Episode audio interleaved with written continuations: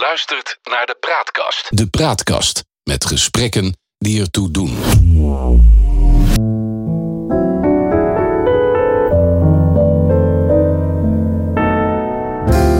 Welkom bij de Praatkast.nl. Dit is een aflevering van het Geheugenpaleis. Mijn naam is John Knerim en samen met Han van der Horst maken we deze podcast. De geschiedenis herhaalt zich nooit, maar rijmen doet hij vaak wel. En in het Geheugenpaleis gebruiken we dat gegeven om dieper in te gaan op de actualiteit. Zo gaan we aan de waan van de dag voorbij en bereiken we de kern van het nieuws. Scheppen we orde in de maalstroom van berichten die het zicht op de grote lijn belemmeren. We ontdekken wat werkelijk belangrijk is. En tussen beide blijkt dat de werkelijkheid vaak genoeg elke fantasie te boven gaat. Deze dagen barst de discussie over Sinterklaas en zijn wel of niet zwarte knecht weer los. En dat is nu al sinds 2010. En zowel de voor- als tegenstanders van de afschaffing roeren zich in een emotioneel debat. Aan de ene kant, ze willen onze Zwarte Piet afpakken. En aan de andere kant, Zwarte Piet is racisme. Han, is het een kleinzerige discussie of gaat het nou echt ergens over? Het gaat naar mijn idee echt ergens over, want Zwarte Piet staat voor veel meer dan de Zwarte Knecht uit een feest dat Nederlanders maar één keer per jaar vieren. Zwarte Piet staat voor het in de ogen van veel Nederlanders symbool voor alle discriminatie die zij in het dagelijks leven ervaren.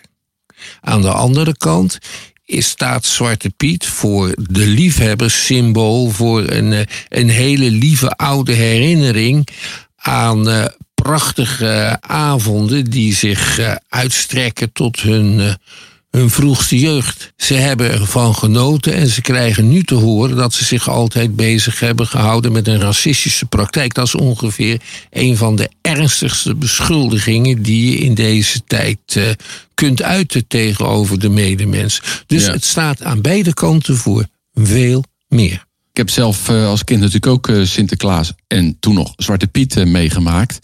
En ik geloof niet dat er in mijn kleine jeugdige kinderbrein er maar enige relatie was tussen Zwarte Piet en mensen van een donkere huidskleur. En ik denk dat dat voor heel veel uh, mensen geldt. Aan de andere kant kan ik me ook voorstellen dat, dat mensen dit beledigend en racistisch uh, vinden. Maar laten we eens teruggaan naar de oorsprong van dit feest. Wanneer zijn we daarmee begonnen met Sinterklaas? Uh, nou, ik denk al in de middeleeuwen. Je vindt in de 17e en de 18e eeuw allerlei beschrijvingen over uh, veelsoortige Sinterklaasfeesten. Niet alleen in Nederland, maar in heel Europa. Ja. Sinterklaas is de gechristianiseerde versie van uh, de Germaanse oppergod Wodan. En om dat te begrijpen moeten we heel diep de geschiedenis ingaan naar het eind van de zesde eeuw en paus Gregorius de Grote. Die paus heet zo omdat hij enorm veel missionarissen heeft uitgezonden om de heidenen van Europa tot het christendom te bekeren. Ze kregen de volgende opdracht mee. Breek de oude tradities niet af, maar geef ze een christelijk tintje. En zo worden dan allerlei bronnen waar de vruchtbaarheidsgodin Freya wordt vereerd, cultusplaatsen voor de heilige Maria.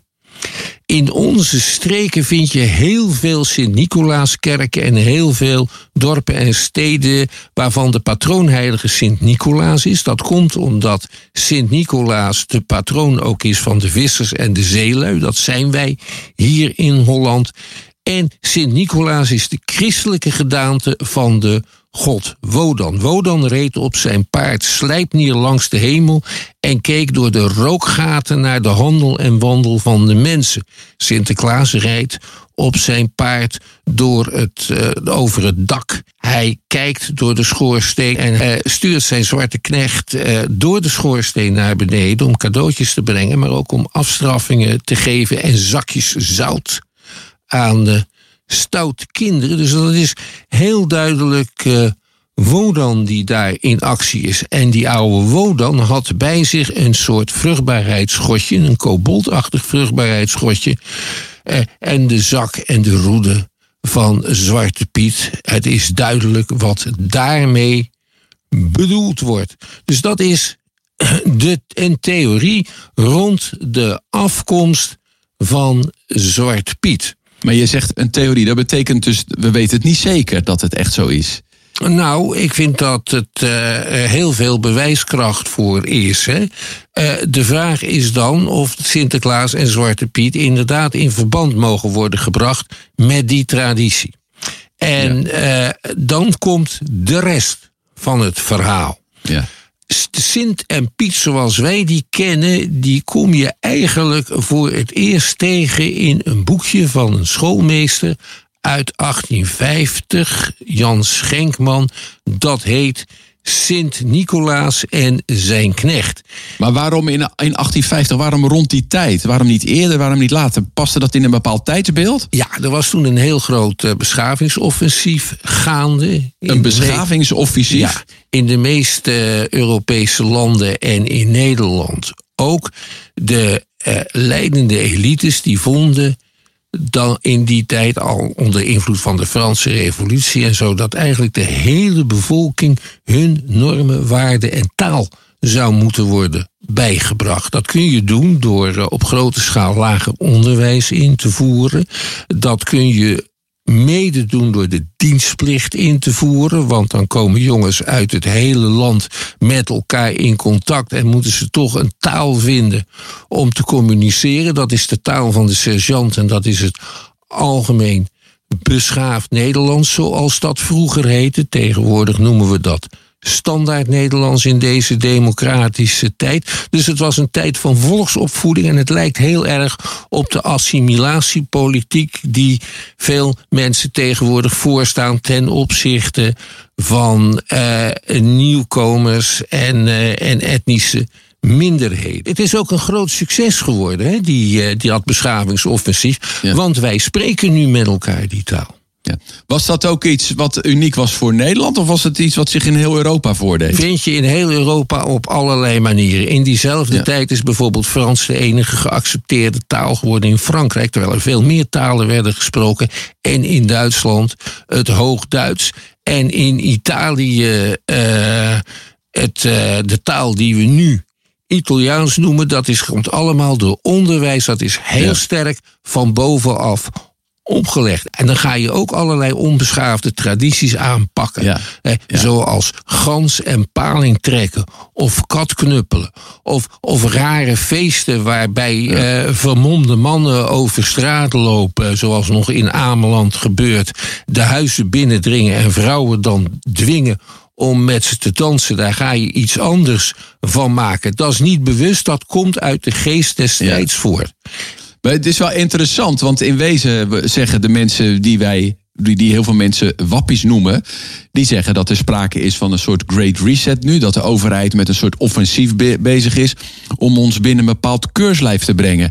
Maar wat jij beschrijft is eigenlijk een big, big reset, namelijk een beschavingsoffensief van hogerhand opgelegd aan de maatschappij. Ja, nou, dat is ook zo. Dat heeft in de 19e eeuw plaatsgevonden en dat vindt op allerlei manieren nog steeds plaats. Hè? Want je moet de normen en waarden van Nederland en ook de lichaamstaal kennen om bijvoorbeeld op het stadhuis wat voor elkaar te krijgen. Ja. Of om niet meteen door de politie te worden opgebracht. Ja, en in dat kader kan ik me wel voorstellen dat een aantal mensen denken dat er ook in deze tijd van corona sprake is van een, een sturende overheid die ons in een bepaald keurslijf wil, uh, wil dwingen. Nou ja, dat is ook erg uh, voorstelbaar.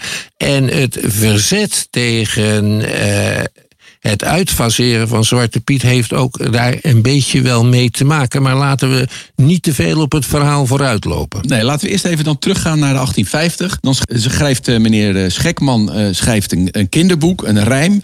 En uh, daarin komt Sinterklaas en zijn knecht voort. Ja, en niet Zwarte Piet. En in dat rijm staat ook helemaal niets over de kleur van Zwarte Piet. U kunt dat zelf gemakkelijk op het internet nagaan door Jan Schenkman in te vullen op Google. Um, er waren wel illustraties bij. En in die illustraties is Piet zwart. In een vroegere drukke ziet hij eruit als een Oosterse prins uit Turkije. Althans, zoals men zich dat soort prinsen voorstelt, een soort haremfiguur. In de tweede druk is hij gekleed zoals een Nederlander rond 1600. En dat is de kostumering die Zwarte Piet nog steeds draagt. Dat boek van Jan Schenkman is een heel groot succes geworden. En we zien dan in de kranten, zo vanaf 1880, 1885, Sinterklaas en Zwarte Piet samen opduiken. Vaak in grote stukken rond 5 december. Dan lopen ze de etalages langs en dan zegt Sinterklaas... hoe kan meneer Jansen toch zulke prachtige artikelen... voor zo'n lage prijs aanbieden? En dan zegt Zwarte Piet, nou dat weet ik wel. Dat komt omdat hij rechtstreeks van de producenten koopt... en niet van tussenhandelaren. Commercialisering en ook de intocht van Sinterklaas is totale commercialisering vanaf het begin af aan. Dat is het zeer succesvolle Nederlandse Sinterklaasfeest en die heeft zo rond 1850 zijn min of meer definitieve vorm gekregen. En, en vanaf wanneer is die, die, die Piet dan echt zwart uh, uh, geworden? Uh, nou, zo in de 19e eeuw, vanaf 1850, 1860 denk ik, kom je hem algemeen tegen als je Zwarte Piet gaat invullen. Uh, op oude krantensites, dan kom je dat Zwarte Piet overigens vaak tegen, maar dat blijkt dan de naam te zijn van een succesvol toneelstuk. Uh, waarin Zwarte Piet de held is, de man met het zwarte haar. Dus dat heeft niks met onze Zwarte Piet te maken. Oké, ja, net als je eh, eh, ook bij die criminele pistolenpaaltje ja, of zoiets, zwarte riek of dat soort dingen. Oké, dus dat is ja, hoe de Nederlandse traditie eigenlijk in dat beschavingsoffensief omgevormd is tot een feest zoals we dat de afgelopen 40, 50 jaar uh, hebben uh, meegemaakt. Waarin de knecht van Sinterklaas zwart was. Uh, waar we ook best wel wat bang voor die Sinterklaas mochten zijn. En in de loop van de tijd is dat allemaal wat vriendelijker geworden. Ja. En ga je ook niet meer mee in de zak naar Spanje. Het is een fout om Sinterklaas trouwens een kinderfeest te noemen. Het ja. is een familiefeest, waarin ook de volwassenen een grote rol spelen. Die krijgen namelijk de surprises en die krijgen de hatelijke gedichten. Dat is een verre echo van de enge Sinterklaas waar je een beetje bang voor moest zijn. Ja, Goed, dat is het Sinterklaasfeest zoals je dat vanuit een Europese blik kan, uh, kan verklaren en uh, de ontwikkeling uh, kan duiden. voor de Amerikaanse mensen, die zien dat misschien een beetje anders. Die zien dat heel anders. En de eerste Amerikanen die dat deden, dat waren de zwarte soldaten tijdens de bevrijding van Nederland in 1944-45. Die waren verbijsterd Waarom waren die verbijsterd? Die zagen in, uh, in Zwarte Piet blackface, een bespotting van henzelf. En dat lieten ze toen al heel duidelijk merken. En er vindt ook in de kranten stukjes waarin uh, gezegd wordt van hou een beetje rekening met Sinterklaas, met de gevoelens van onze bevrijders, want die zien daar heel andere bedoelingen in en houdt daar rekening mee.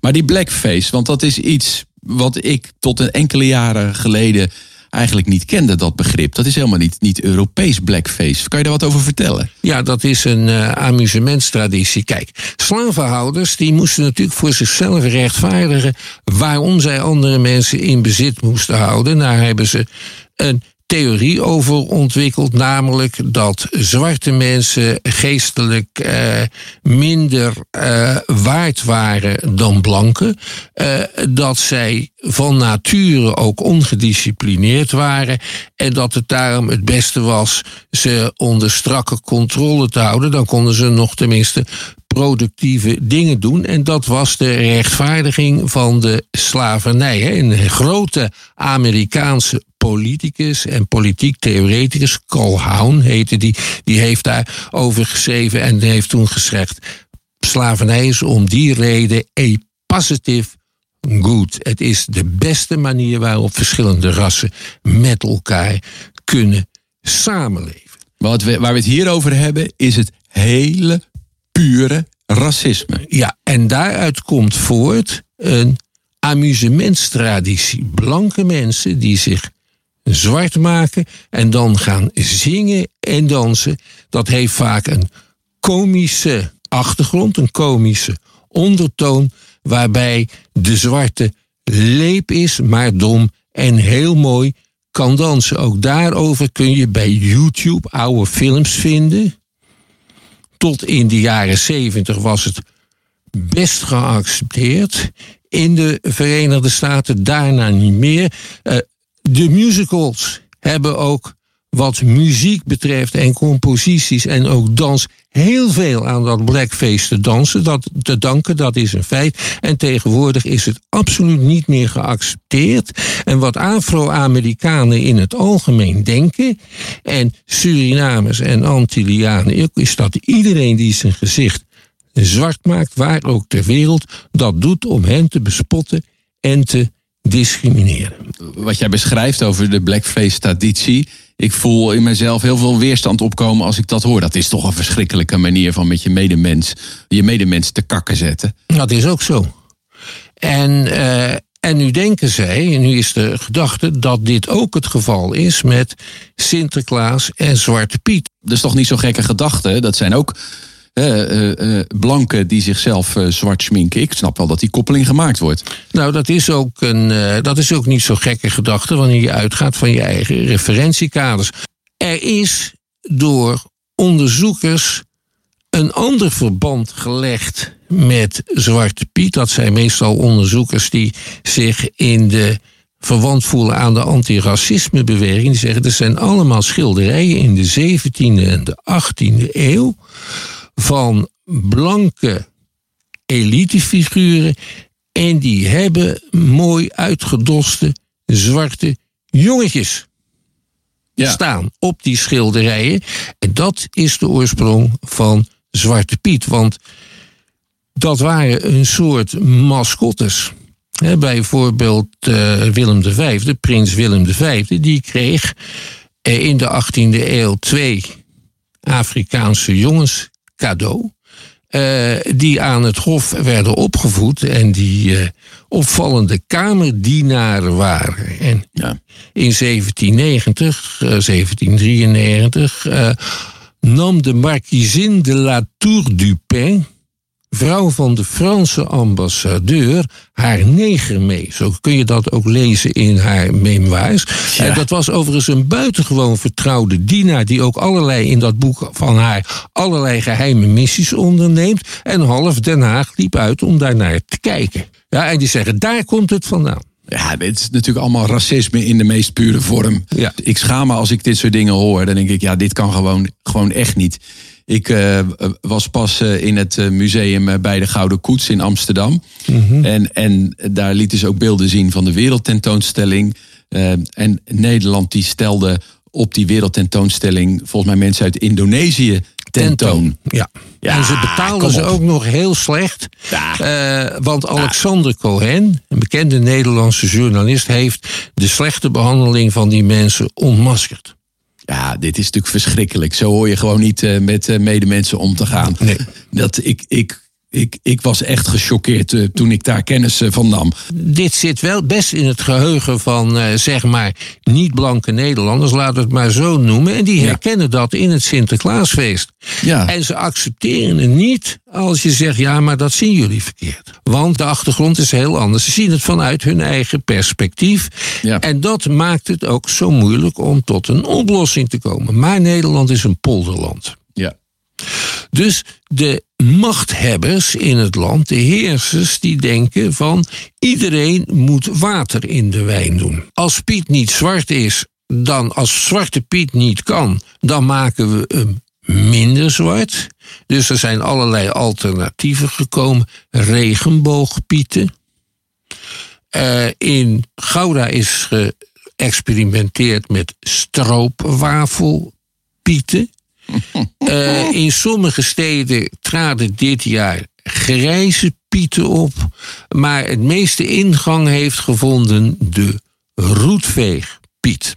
Die roetveegpiet is nadrukkelijk niet zwart, maar heeft wel allemaal zwarte vegen. Dat zijn de zwarte vegen die hij heeft opgedaan toen hij door de schoorsteen naar beneden ging. Dat hebben we ook geleerd als kinderen allemaal van een bepaalde leeftijd. Zwarte Piet is zwart als roet en dat is het roet uit ja. de schoorsteen. Dat wordt hiermee meer zichtbaar gemaakt. Dat sluit heel erg aan uh, bij de traditie Zoals we die eerder ja. uh, uh, bespraken. En die roetveegpiet, dat is dus een kom Hollands compromis. En het aardige is, daarin zie je dan ook weer de, hè, dus de eh, integratie aan het werk.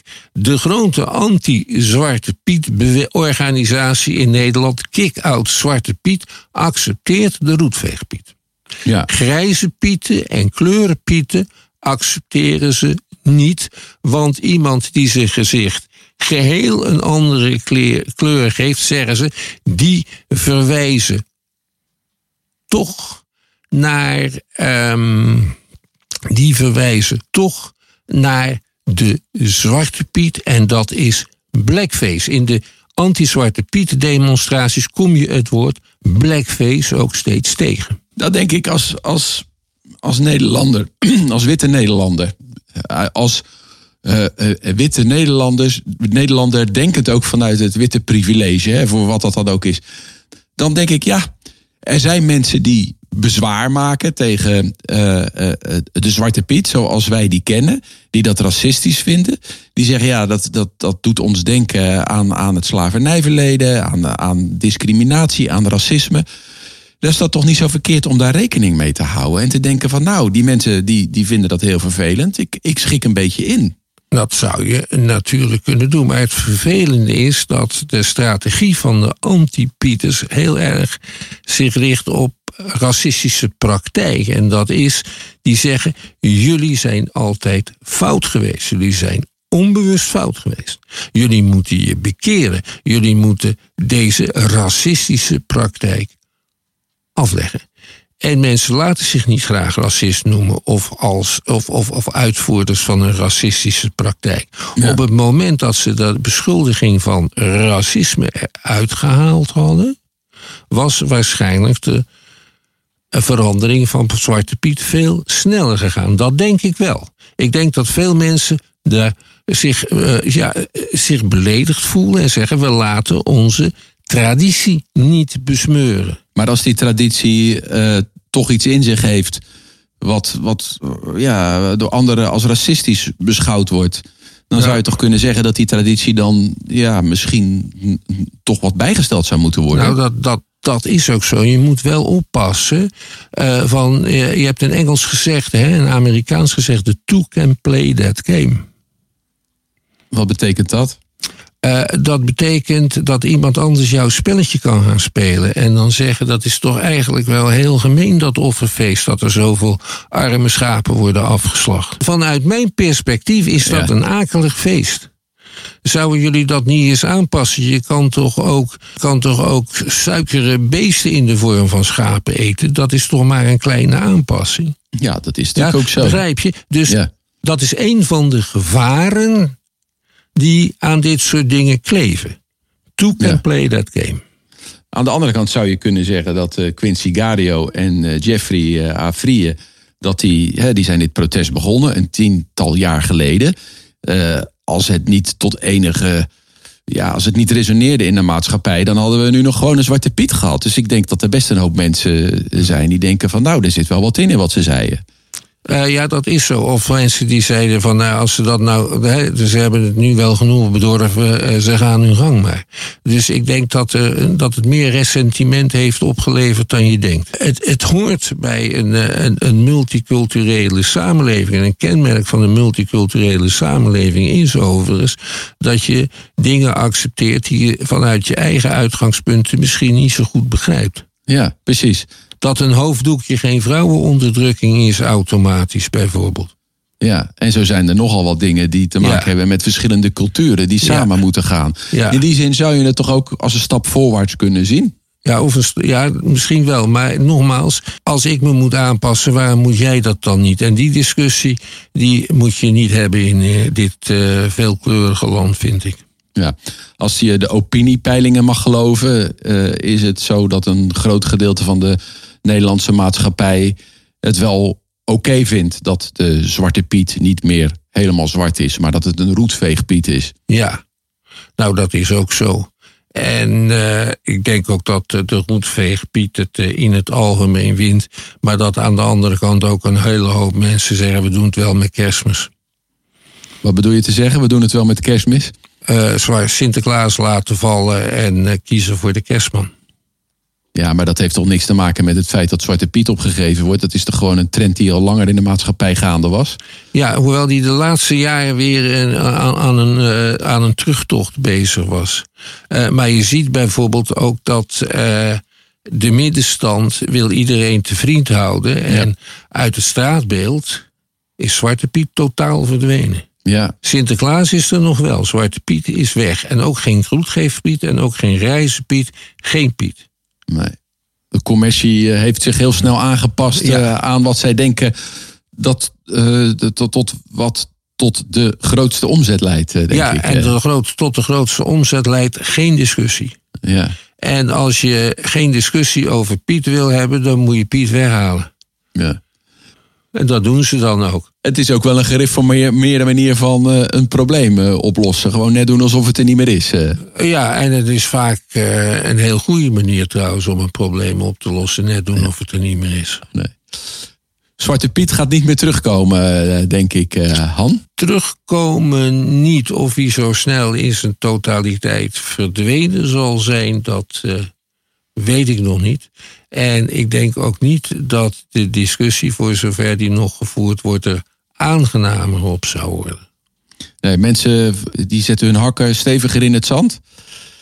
Uh, ja, en bovendien er is nog iets anders gebeurd wat uh, een, een, nare tendens is en Zwarte Piet niet te goede komt. En dat is dat extreem rechts en xenofoben en vreemdelingenhaters Zwarte Piet hebben geannexeerd als hun mascotte. Je zou ook kunnen zeggen dat ze die mascotte op een zilveren blaadje aangereikt hebben gekregen door de tegenstanders. Ja. dus je kunt nu Zwarte Piet gebruiken om te zeggen, zie je wel, deze mensen willen Nederland kapot maken. En dat gebeurt ook op grote schaal. En dat is net zo fnuikend voor het voortbestaan van Zwarte Piet als de strijd van de tegenstanders. En waar pleit jij dan voor? Ik pleit nergens voor. Dat wil zeggen, als je wilt weten hoe ik over Zwarte Piet denk, dan kun je heel veel artikeltjes van mij daarover vinden op het internet. Dan moet je Han van der Horst Zwarte Piet googelen. Maar ik vind dat uh, deze podcast bedoeld is om, uh, om mensen te helpen uh, zelf tot een gefundeerd oordeel te komen. En ik hoop dat de manier waarop ik over Zwarte Piet gepraat heb nu daartoe bijdraagt. Het ja. is hier geen propagandakanaal. Nee, voor, ja, voor mij hebben we dat zeker niet gedaan. We hebben proberen uit te leggen hoe dit verhaal in elkaar steekt, hoe de verschillende posities tot stand zijn gekomen. Nou, we gaan het de komende jaren weer zien hoe die discussie verder gaat. Ja, en verder zal ik iedereen willen aanraden om, om braaf te zijn, want er wordt wel gezegd dat stoute mensen geen zakjes zout meer krijgen. Maar daar kan je nog raar van opkijken. Nou, hierbij wil ik het graag laten wat betreft deze podcast. Ga ik vanavond mijn schoen zetten. Uh, tot zover deze aflevering van het Geheugenpaleis. Dan kan ik namelijk zien of er zout in zit of zoet. We maken deze podcast in samenwerking met de Praatkast. Abonneer je op onze podcast in je favoriete podcast-app. Dan krijg je automatisch een bericht wanneer een nieuwe aflevering online komt. En vertel je vrienden ook over ons en laat vooral een beoordeling achter, zodat we nog beter gevonden worden. Wil je ons mailen? Stuur een bericht naar info.praatkast.nl. Voor nu dank voor het luisteren en tot de volgende keer. Ja, en wees gelukkig en blijf gezond.